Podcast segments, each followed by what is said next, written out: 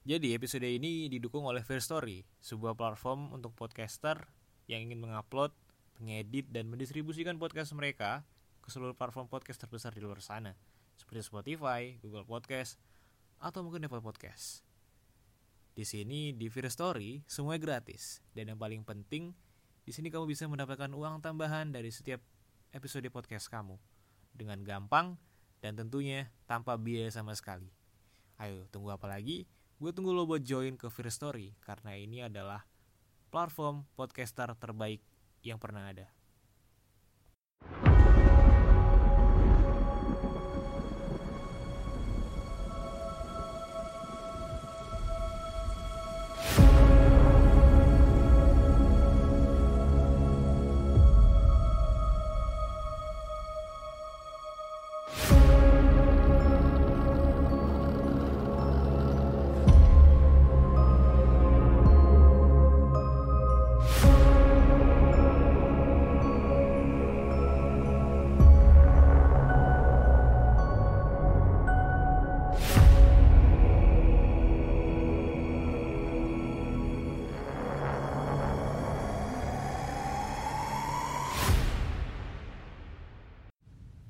Halo semuanya, selamat datang kembali di podcast dengerin horor.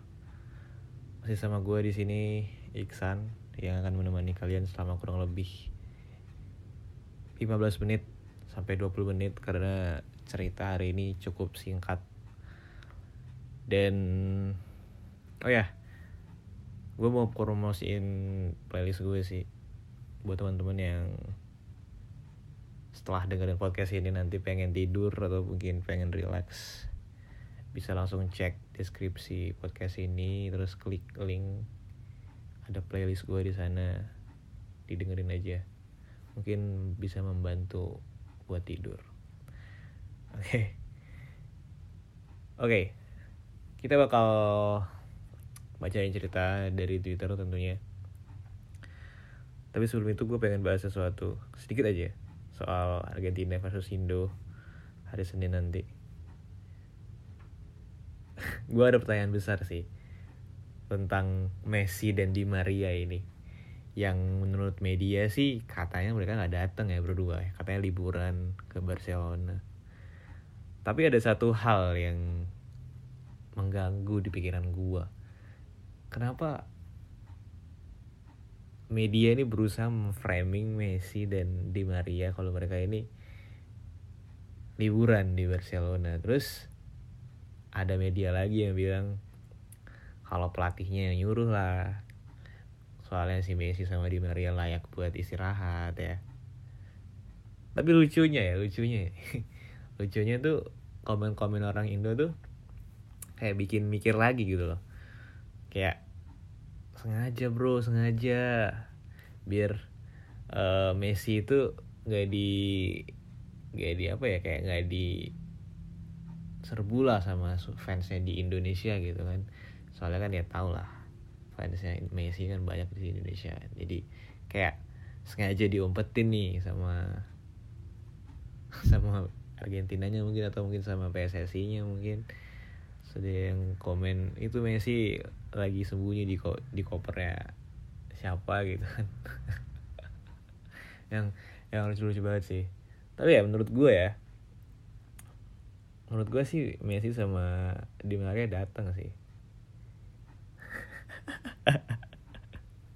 Ya kita lihat aja nanti ya.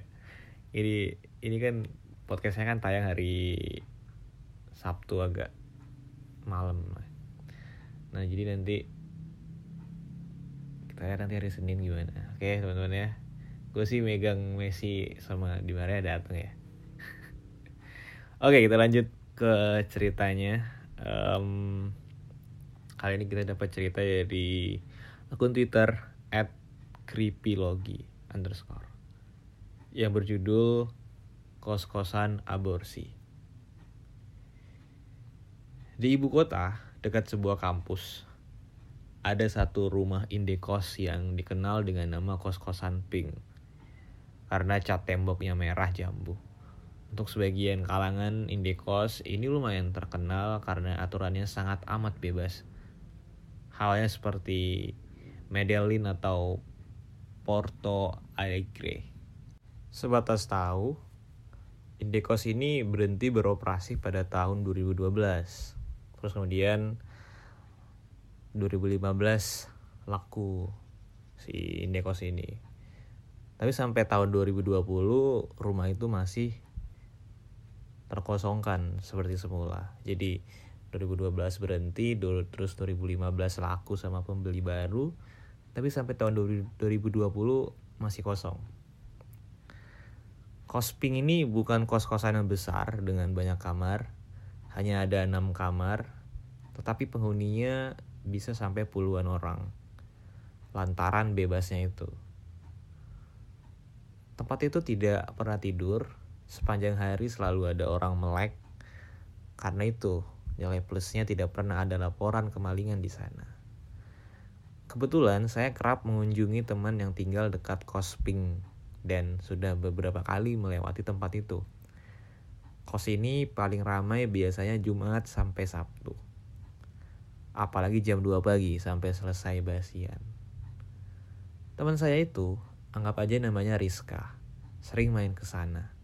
Dan suatu kali mengaku pernah melihat wujud kakek misterius yang sudah sangat rentah di area kamar mandi. Tapi karena dia sedang mabuk mushroom, tidak ada yang percaya kisahnya. Saya juga tidak percaya mabuk jamur. Tetapi saat sadar, Rizka pernah bercerita panjang lebar mengenai fenomena yang marak di Indekos tersebut yang berkaitan dengan praktik aborsi ilegal, maksud ilegal adalah yang bertentangan dengan pasal 76 Undang-Undang 36 tahun 2009. Bahkan sebelum aturan itu terbit, praktik tersebut sudah ada. Jadi, kata Rizka, di antara hiruk pikuk pengunjung yang datang bertamu, ada pula yang niatnya ingin mengugurkan kandungannya. Yang bertindak sebagai dokter adalah seorang mahasiswi karatan yang bisa yang biasa dipanggil Mami. Layaknya pengacara pro bono, Mami tidak memungut biaya atas jasanya kecuali sukarela, bahkan cuma-cuma.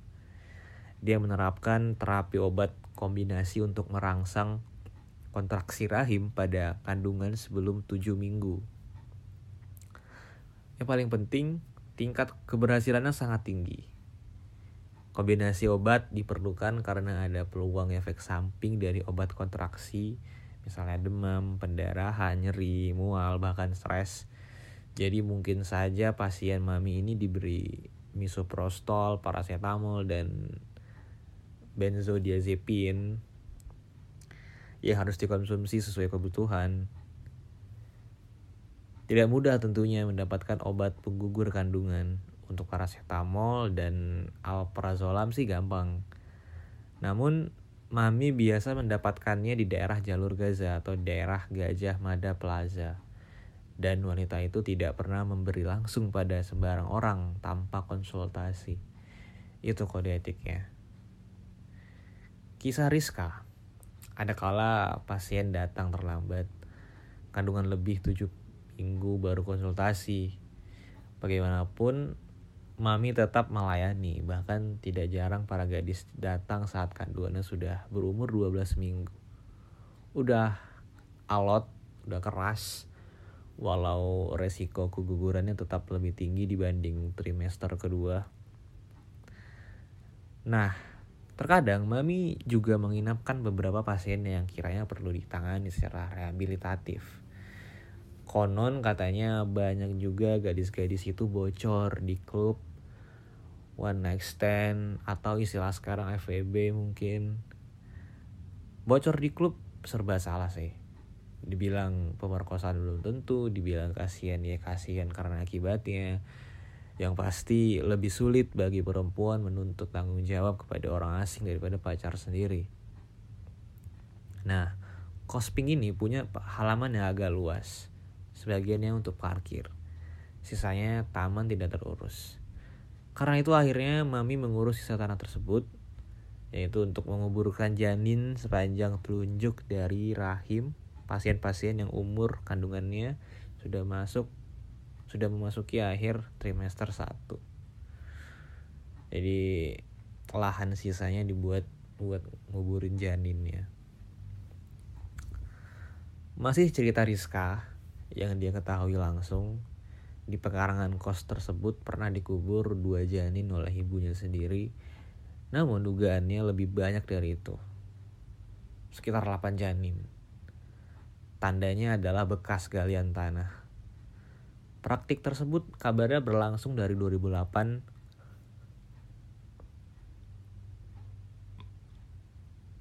sampai 2011 saya cukup penasaran apakah si dokter gadungan ini juga pernah melakukan aborsi atas dirinya. Kata Niska tidak pernah sebab dia lebih memilih KB pranikah.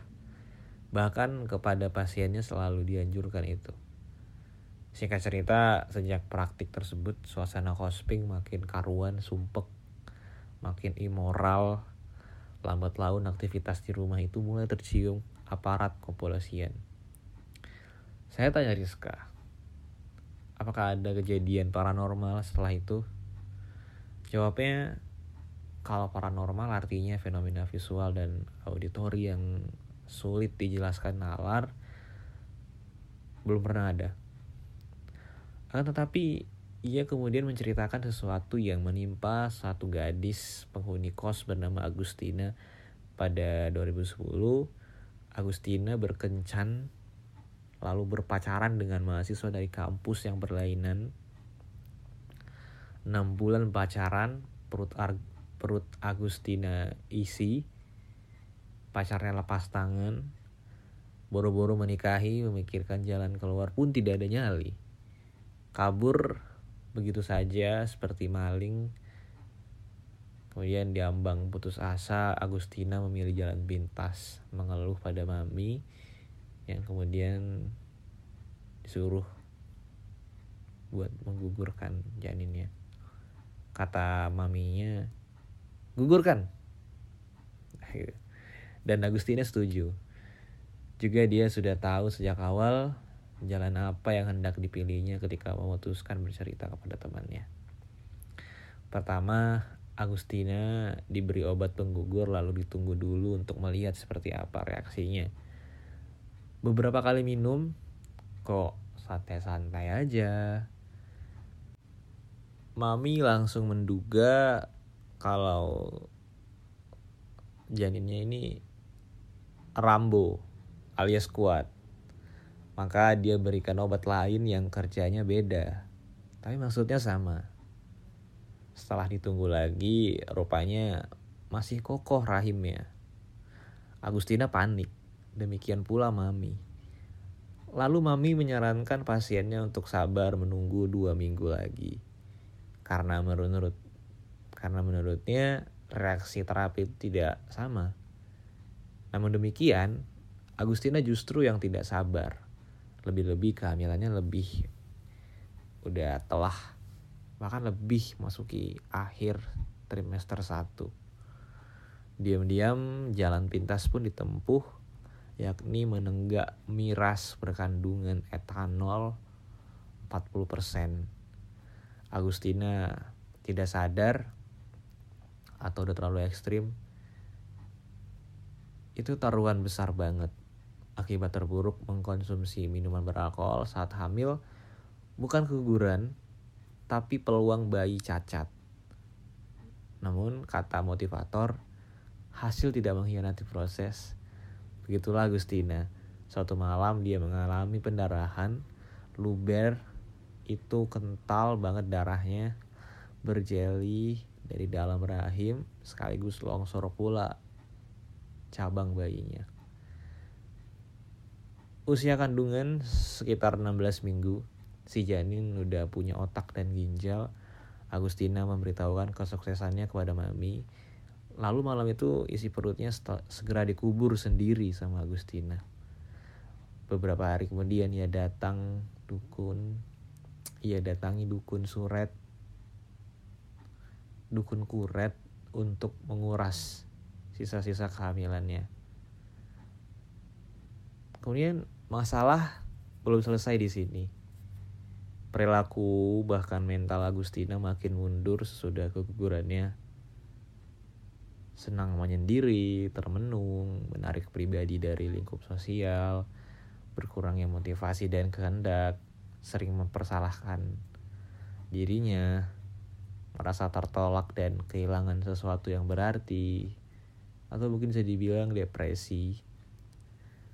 Agustina senang menggambar setelah peristiwa tersebut Diketahui ia makin sering menggambar, namun anak itu lebih banyak mengisolasi diri di kamar. Sewaktu-waktu terdengar ia menangis, gak sudah-sudah. Di waktu lain meracau hal-hal yang, yang menyeramkan. Pada 2011, Mami meninggalkan kos tersebut. Pergi tidak jelas ribanya. Ada yang mengatakan dia bekerja di kawasan Bandara Cengkareng, tapi saya lebih percaya perasaan Kariska. Kupikir dia menukar kepala. Sebulan, sebulan sesudah mami pergi, polisi menangkap tiga penghuni kos. Semuanya pria. Apa yang didapat di sana? Aku tanya. Met. Metamin atau bisa dibilang eh, sabu-sabu uh, kali ya. Oh, Oke. Okay. Mami juga pakai. Yap. Empat orang di sana pemakai. Pengedar juga. Keadaan demikian cepat berubah. Kospi yang tadinya ramai tiba-tiba sepi dan tinggal menunggu waktu untuk membusuk. Orang-orang dengan cepat mengetahui yang terjadi di tempat itu meski hanya perial narkoba bukan aborsi. Tidak ada lagi penghuni baru datang, hanya dua orang. Agustina dan seorang lagi mahasiswi yang dia pun sudah ancang-ancang pindah. Dan pada waktunya tinggallah Agustina seorang. Agustina adalah teman baik Rizka yang saat itu hanya kurang dua bab skripsi sebelum ia tertimpa masalah akibat asmaranya. Akibat hubungan asmaranya. Mengetahui rumah kos itu sudah hampir kosong, Rizka menawarkan temannya pindah di tempat lain. Namun Agustina tegas menolak, mengatakan bakal bertahan di situ sampai lulus. Rizka mengerti itu bukan jawaban yang realistis. Kondisi Agustina makin surut. Dia butuh pertolongan. Oleh karenanya Rizka memperbanyak kunjungannya ke sana. Pelan-pelan namun pasti Agustina akhirnya mulai terbuka. Aku sering mendengar tangis bayi pagi, malam. Kupikir dia bayiku. Mengapa aku begitu jahat? Ucap Agustina. Kamu berpikir itu nyata? Ditanya balik sama Rizka. Yang benar aja, gak mungkin. Mungkin hanya responku yang berlebihan. Jujur aja, aku temenmu Aku gak bohong Rizka. Kamu gak pernah menganggap itu nyata. Agustina refleks menoleh keluar jendela. Pandangannya terhenti di tanah kosong di mana terdapat sebuah gundukan yang pernah dibuatnya sendiri. Lantas ia termenung. Pindahlah, ada kamar kosong di tempatku. Riz, udahlah pindahlah. Kamu dengarkan kata-kataku? Kamu dengar itu? Ucap, ucap Agustina. Gusti. Agustina tiba-tiba berlari, terseok menuju kamarnya. Dikuncinya pintunya dari dalam. Lalu yang terdengar semata-mata oceh dan teriakan tidak menentu. Anjing gue merinding. Sat. Rizka mencoba membujuk gadis itu untuk bicara, tetapi sia-sia ujungnya. Pagi-pagi Rizka kembali menjenguk kawannya hendak memberikan sarapan. Agustina sedang bersandar di sofa, kepalanya menunduk, mulutnya gelak-gelak. Apa sih mulutnya gelak-gelak gimana sih? Oh, kayak mual gitu ya. Memuntahkan segala macam dari dalam. Sekiranya tidak ada yang mencondongkan pikirannya untuk pergi pas itu. Pasti menjadi penyesalan yang teramat besar di benak Rizka Temannya baru aja menenggak senyawa dalam cairan pembersih kloset atau cat rambut. Tidak main-main, peroksida. Rizka juga menemukan di sofa itu setumpuk art paper lukisan tangan Agustina seperti sebuah kolase kehidupan seorang dari bayi hingga masa remaja. Kejadian pagi itu menjadi akhir riwayat kos berwarna merah jambu. Agustina masih dapat diselamatkan meski ujar Rizka, lambung dan paru-parunya tidak pernah lagi sama setelah itu. Tetapi yang penting juga dia jadi mau menerima kondisi mentalnya, ujar Rizka. Terus ditanya lagi sama penulisnya. Seperti apa keadaannya sekarang? Agustina. Ah, anak itu sudah menikah dan punya dua anak. Pada awal 2020 kebetulan ada suatu urusan. Saya melewati rumah indikos tersebut. Properti itu sudah berpindah tangan. Catnya udah nggak lagi merah jambu melainkan putih. Di pagarnya tertulis disewakan. Saya berhenti sebentar hendak memandang. Mata segera menjurus pada sepetak tanah di halaman sebelah utara tumbuh berjejal gulma di sana bergoyang tak menentu ke mana angin menerawang sebekas kisah tentang para bakal bayi yang mungkin saja kini telah berlarian sepulang sekolah. Selesai. Aduh. Oke teman-teman, itu aja ya cerita hari ini di episode kali ini. Gue Iksan. Sampai jumpa lagi di episode berikutnya. Jangan lupa cek playlist gue. Linknya ada di deskripsi, oke? Bye.